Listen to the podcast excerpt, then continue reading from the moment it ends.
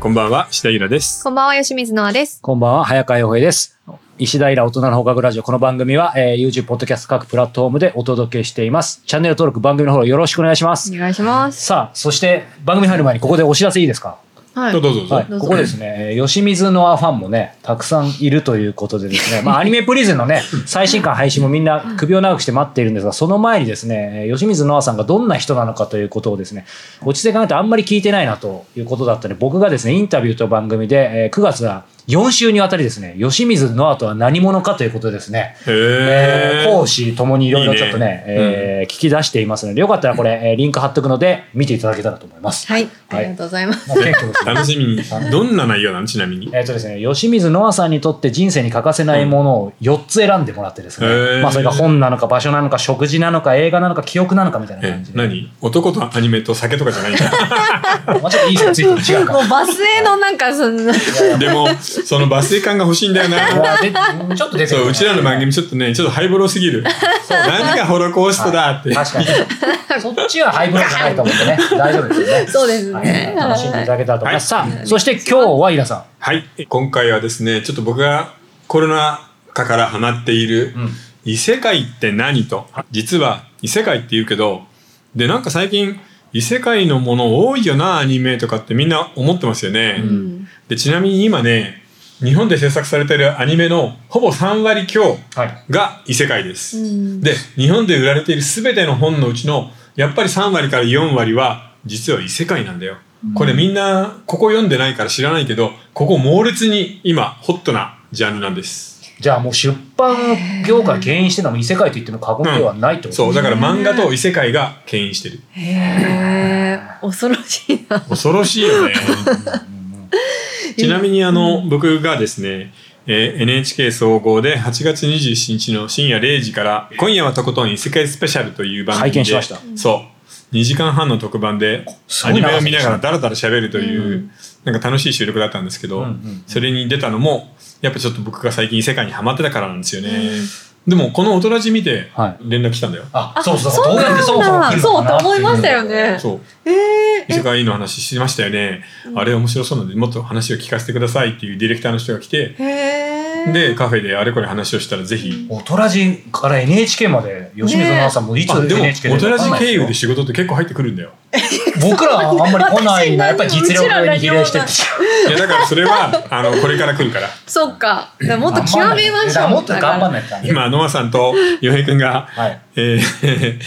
スポンサー物件を求めていますどんどんごよろ覧しくおく願だいしさまいす。お願いしチャンネまル登す録とともによろしくお願いします。これでもね、今、イラさんあんまりご自身の宣伝されませんけど、イラさんもまさにあそう原ですよ作を。そうなんですこれどういうタイミングですか今のその興味持ちい始やめだからもう。ねコロナ禍でなんかやることないし外出しないじゃないですか、うんで動画でドラムとかもみ結構見尽くした感があって、なんかないのかなって思った時に実は漫画で異世界を読んだら、うはんいうん意外と読めるなとでしかも山のようにあるんだよねじゃあ割と最近なんですね。そうだからコロナ禍ですハマったのは本当それで、うんあれこれわーって読んだら自分もやってみたくなって、うん。原作のアイデアがあるんだけどどうかなっていうことで講談社で連載が始まることになったという、これはせっかくなんで、タイトルとどんどんな話かだけさらえっータイトルはですね「童貞転生」です DT 転生 T 転生。これはもう本当に30歳目前でうん非正規で働いていた気の毒な男の人、お父さんが亡くなって、うんで、その後お母さんは宗教みたいなのに狂ってしまって、うん大学を辞めざるを得なくなるんだよね。うんで、そのまま非正規でずっと働いて、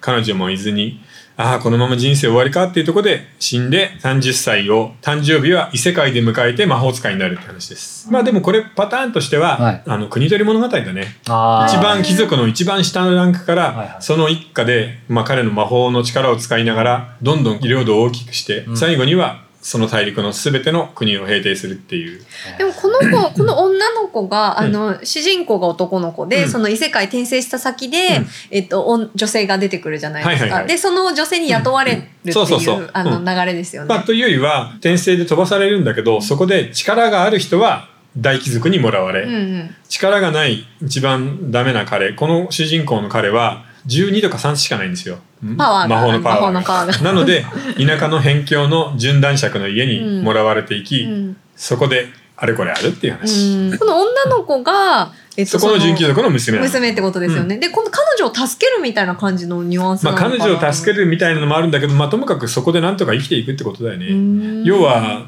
もしものすごい力があることがバレると、うんうんうん国の方に戻されて戦場に駆り出されたり、うん動力源として使われたり一生囲われてしまう、うんそういう生き方はどうなのみたいな話になってくるわけ、後うで。んへえ。まあこの童貞っていうのがあるこうトリガーになるんですよね。そうだから、うん異世界に行ってすごい魔法使いになって女の人も寄ってくるのに、うん童貞を失ったら魔法を失うかもしれないんで誰とも付き合えないんですよ。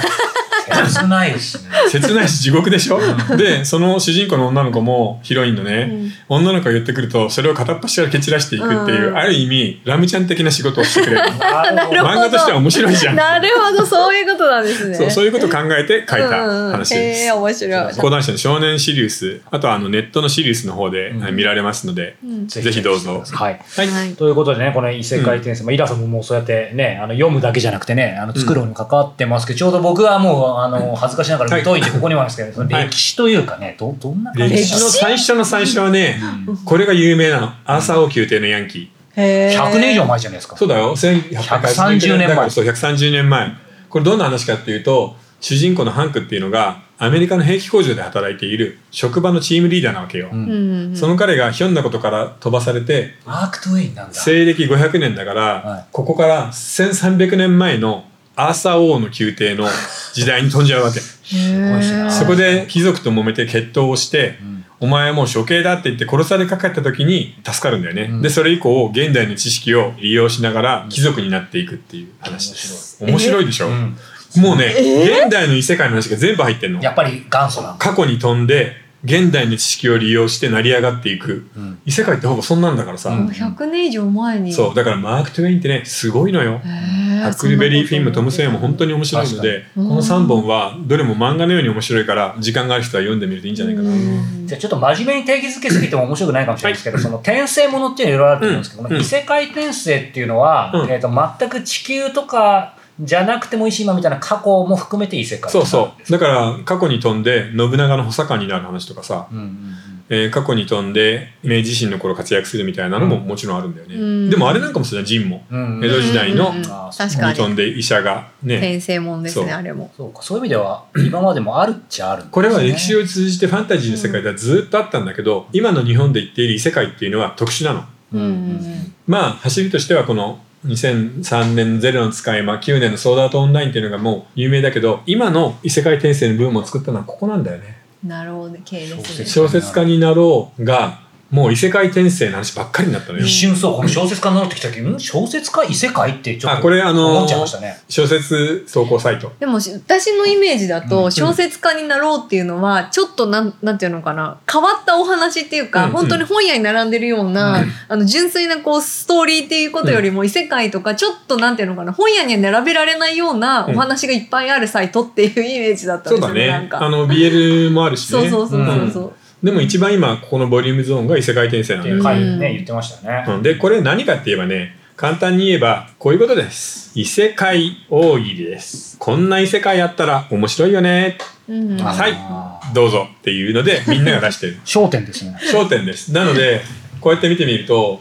もうありとあらゆる設定が出てます最初の頃おはー勇者になるはいはいはい。お父さんがダメでダメな王様でそこの王子で苦労してながら頑張る、はいはい冒険者になる、はい。でも人間でさえないテンスラスライムだったら、ゴブリンだったら、ウイルスになるウイルスって何雲にな る。いや、だからウイルスからだんだん進化していくの、この漫え画は。すごいそんなのあるんだ。そう。で、ウイルスが感染すると、その動物の意識を乗っ取れるわけよう。ーん。だから獣に入ってからら人間に入ってで、だんだんとこう、偉くなっていくっていう。あー面白い面で白すねいでしょ、設定うん。雲になる、骸骨になる。おじさんが多いので読んでるのは、なるほどはい。あの、すごいロリーガンになる、はいはいはいすげえ美女になる、うん魔女になるみたいな鉄ね。板ですね。鉄板です。はいで、職業も農民、うん奴隷、村人、うん。日本ってほら食漫画食べる漫画って多いじゃあなーいなのでもうありとあらゆるのがあり ますカフェ居酒屋ちゃんこ屋食堂そう楽しそうはいだはねい。ホームセンターそうそうホームセンターねーそっち下まあここダンジョンもあったねさっき言ってた、あそうはかい。ダンジョン。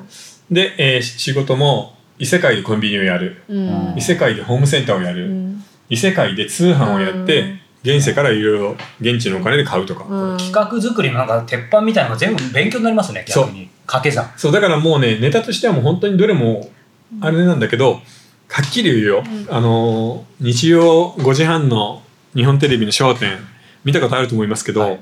あんまり面白くないよね。うんでたまにたまにねそう30分やって2回とか3回とか薬で笑えればいいなっていうことで、これもそうなんです、うんレベルが高くないのうんちょうどいいんだ。ただ誰でもすんなり入れて敷居がすごく低くて、うん気楽に読めんのよ、はいはいはいはい。どんな世界でもそうだけど傑作ってさちょっと入る時抵抗感ない、あるうんこれは立派な作品だとか名作だってなると、うん感覚ねうんそれが一切ないの、うんこれ自分たちと同じようなやつが大喜利で考えたネタだなっていううんうんんうんぐらいのやつなんで、なるほこど。ういうジャンルです大傑作はない売れてるのでもない大名作とかは少年漫画の世界みたいにはないんです、うん。でもどれも面白く読めるうんまあなんとなく読めるこれが大きいんだよねなので、うん、なんか創作がクリエイティブがなんか一部の人だけのものじゃなく、うんあれあったじゃんボカロで誰もが作曲家プロデューサーになれあーそるうですね。のと同じで小説の創作が誰にでもできる形で民主化した一つの形がここの異世界です肩肘張らずにねそう、クリエイティブを。そうだから異世界はボカロとか民主化ってことですね誰でも書けるクリエイティブの民主化って言ってましたもんね、そう伊藤さんね。うん本当だそかのら通り僕も別に全然民主化されてるんだから誰がやってもいいよねっていうことになるわけ、うんううんん、作家が書いてもいいじゃんっていう、うんうんうんうんでもこれってうんなんかそのもともとオタクだったり不女子だったりすうるんする人たちからすると、うんその異世界ものってそのいやオタクなの ふんって鼻で笑われてた時代の、うん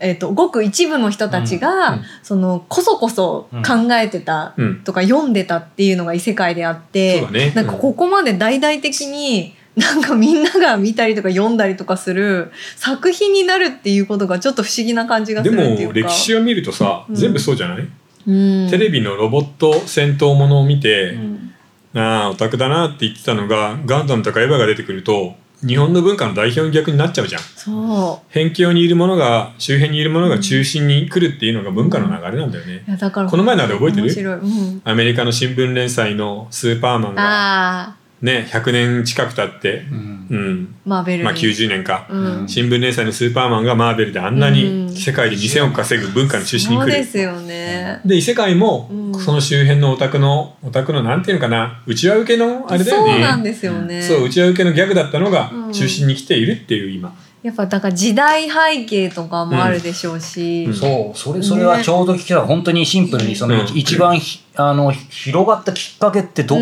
なんですかね、あブのレイねクポイントというか。結局ね、ブレイクポイントは、ここは2010年代って書いてあるじゃ。うん。うんん。 2010年代に一番苦しかった人たちなの。うんう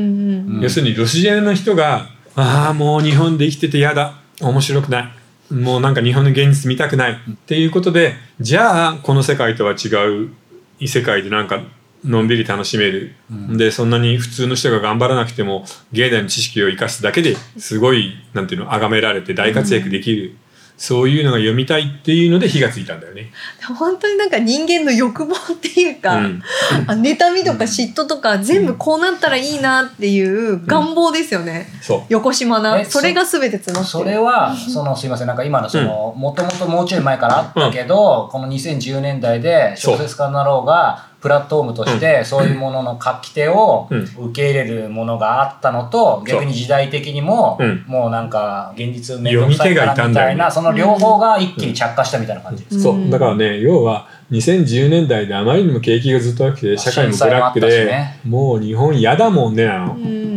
嫌だもんですね。だから異世界転生のうんもうタイトルをつけるとサブタイトルつければ「異世界転生もう日本嫌だもんね」なの確かに。だから異世界に行って別な世界でだってさライター見せるだけでいいんだよあ火がつくすごいなんだこれは魔法かって言われるんだもん、ね100円でライターを1万円とかで売るんだよそんな話がいっぱいあるわけ、だから僕、ちょっと今、ゾッとしました。僕、この異世界の方よ読まない。僕は、だからその時代に自己啓発の方行っちゃってたってことですね。あそうだ僕はね。そうだあねーまあでも、元は一緒ですよね。だから頑張りたくない人はこっちに行きあー頑張りたい人は自己啓発にい行っや、て頑張りたかった。あれもちゃんと錯覚ですけどね。 YouTube で番組やってるわけよあ、そうだか。から正解だったんじゃないうんうんうんうんだから面白いね、ううんんなので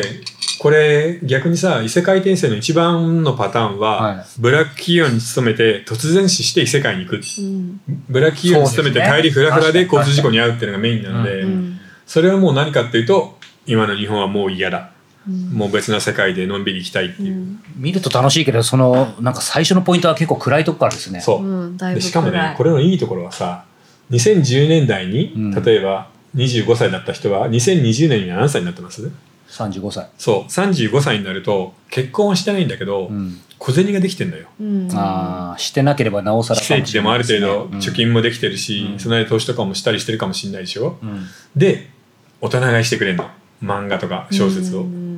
そんくらいは変えますよね。そう、うん結婚しない代わりにそれができるっつったらもう、うんそれはできるじゃん、うんうんなのでなかなか今の時代をめちゃめちゃ映している、うん正直言って今の芥川賞の小説とかに比べたらこれほど時代を映しているあーリアルな創作はない よ。確かにねでも、その NHK の番組の、あ、うんその通りだなと思ったのが、あの編集者の方たちがね、あの、やっぱこの、普通の本と違って、うんいわゆるあの小説家のなんとか投稿して毎回フィードバックもらっうて、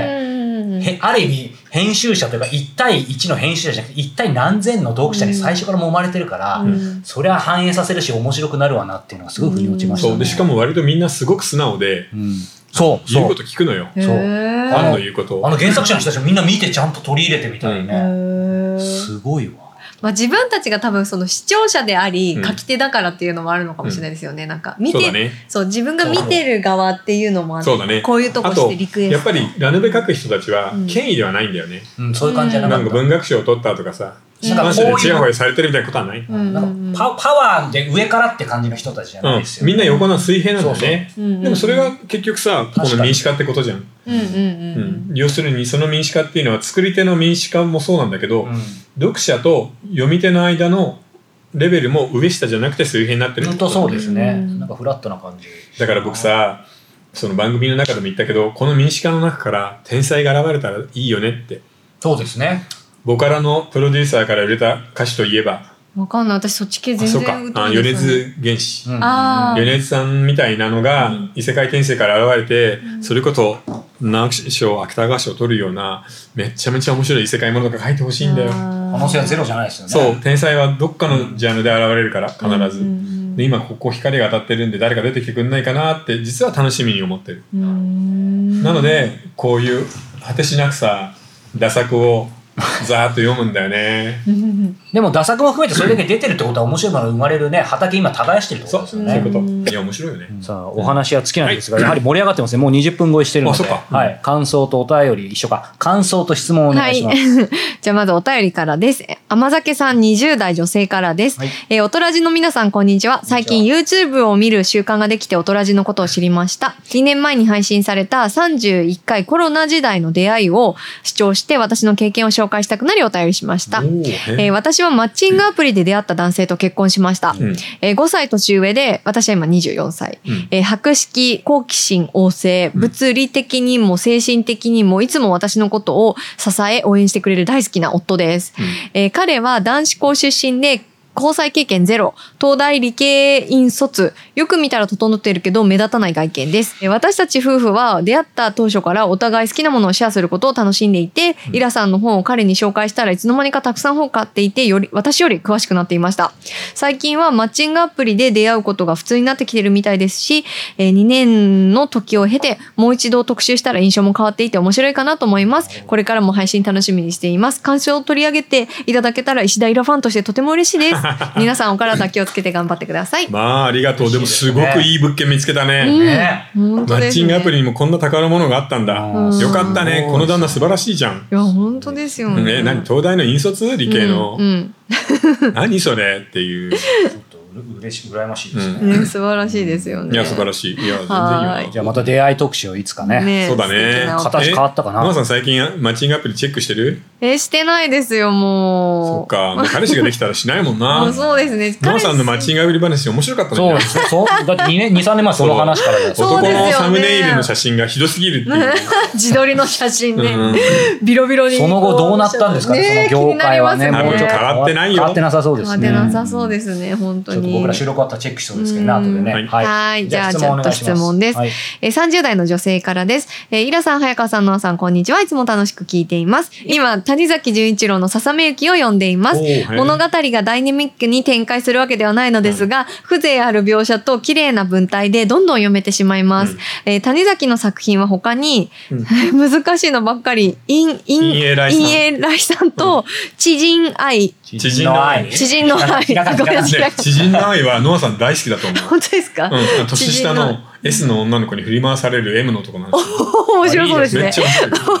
知人の愛を読みました。白い。うんインエライさんうは、んささめゆきを上回るような圧倒的な描写力と美しい文体にとっても感動した一方で、知人の愛では気持ち悪いおっさんのトロみたいな、えー文章が延々と続いていたので、その表現力のに驚き、谷崎潤一郎ってすごい人なんだなと思いました。うんうんえー文体の持つ表現力を意識するようになったのは最近なのですが、小説家の方々はどのようにコントロールされているのですかまた、習得する方法はあるのでしょうか補足ですが、いつか谷崎潤一郎特集やってほしいです。なるほというどことで文体に関してはね、うんまあはっきり言ってほぼ全ての作家がまあほんの何割ぐらいかなこの人の文体素晴らしいねっていう作家はプロの作家の10人に1人ぐらいかなうんだから谷崎なんか特別もうそれはある程度才能なんですか、じゃあ。もう才能やっぱり持って生まれたものがすごく大きいねだから、そういう意味ではこの人の文体素晴らしいっていうのは谷崎と川端うんうんは抜けてる、うん僕は正直言って三島由紀夫は文体的には全然ダメだと思うんだよね、うんなのでこの辺でまだ素晴らしい人この2人が抜けてんだよな、うん文体ってもううね、んで特ににエンタメの作家では文体がいいとかっていう人はまああんまいないねなかなかのレベルなのよこの人やっぱりへえ頭をいかれてるからさ谷崎って笹めきなんてさ、うん何の事件も起こらないその関西の船場の金持ちの正家の家で、うんまあ1年間だけで桜見てどっか旅してみなんか美味しいもの食べてっていうのを淡々と書いてるだけなのに、うんこれ発禁だからね第二次大戦中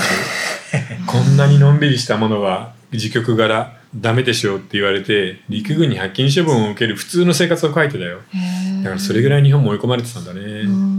でその戦争の間でずっと書き続けて戦争が終わった時に全巻が出るんだけど、うんまあ優雅な本だよもう異世界です要はうん日本の戦争っていうのがこれです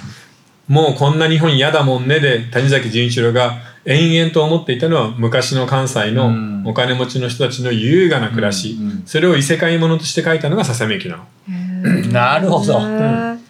空襲とかを受けてる中でうんねえ琵琶湖に旅するだのさ、桜花見にするだの、うん美味しい牛肉食べるみたいなことをだらだら書いてるんだから、夢の世界じゃんちなみにちょっと同一人物かわかんないんですけど、谷崎潤一郎ってあの足でふ女の子の足に踏まれて、あそうそうそうそううんそうわーってなっちゃう人ですか。そうだよ。え、そうあれは自分の息子のお嫁さんだからモデルは。自分の息子のお嫁さんにね、どう死ぬまで踏んづけてもらいたいみたいなことを言うおじいさんなので、変態な素晴らしいおじいさんなのよ。結結構でもその文豪って言ってる人たちなんか昔教科書で見たらすごいなと思うけど、作品そういうのみんな書いてますよね。うんだか結構ら川端と、あの谷崎谷崎は別格に変態なの。あ手なんか手の書いてるのは川端の方でした。そだ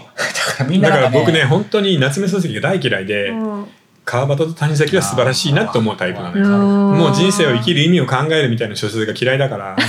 夏目漱石はありがたがるじゃん、みんな。確かにでも、日本の、まあ、文学の最高峰はこの川端谷崎だと思う。えー、じゃあこれはちょっと読んどかないとまずいですね。ささみゆきは読めなくていいよ。え知人の愛ささみゆときはいらない、知人の愛読めよ。ささみゆきは眠くなっちゃうから、えー、そういうなんか背景を知らないと。えいーあそうなんですね。うーん、や、知人の愛と、陰影来さん、万事はレズビアンの話だしね。素へー晴らしいでしょ。すごいです戦ね。争の前に。にレズビアンの人が入ってんだよ。ちょっと文豪と言われる人たちのそういう作品だけ一回ちょっとね、セレクトしてみないと。あ変態変態小説特集ねねあーいいですね。やりましょうよ。面白そう。もう最近の小説、変態度が足りなすぎ。うん。真面目すぎなんか工場で頑張るとかさ、うん銀行の取締役会でなんか揉めるとかさいや専務派とか言ってんのもうぜほんと面白くないんだけど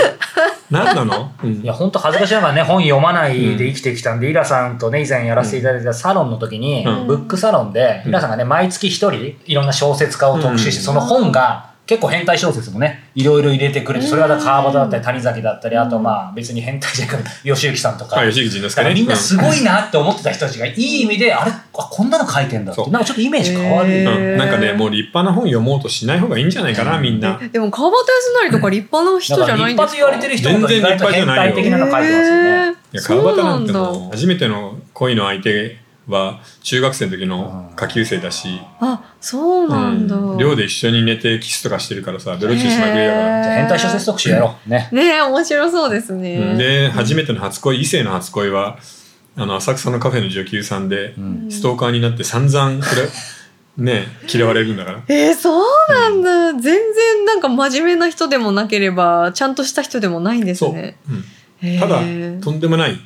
センスとか才能があるんだよ、へーでも変態と素晴らしい才能って最高じゃん組み合わせですよ、うんうん本当ですよね、う羨ましいイコールみたいなとこありますえね。ー伊豆の踊りあそっかだから伊豆の踊り子は珍しい作品なのかそうそうそうそうこそう無垢なう純粋なこう、女の人が出てくるってう。いうそう、見方が変わる変わるでしょ変わりますねで本当うもんそういう女の人が出てくるのはあれ1本しか書いて ないよあとはそうかそう雪国なんかはその雪国に住んでる芸者さんと不倫する話だよね、そうかそうかえー、川端康成ってそうなんだえー、面白いですねはい勉強になります、じゃあ、はい話はつきませんが、えはーいこの後いよいよ異世界転生、はいねはい本編に入っていきたいと思います、えー続きは4通りの方法でご視聴いただけます YouTube メンバーシップ、えーニコニコ動画 Apple Podcast サブスクリプションそして audiobook.jp、えーお好みの方法でご視聴ください詳しくは概要欄をご覧いただければと思いますそれでは後ほどはい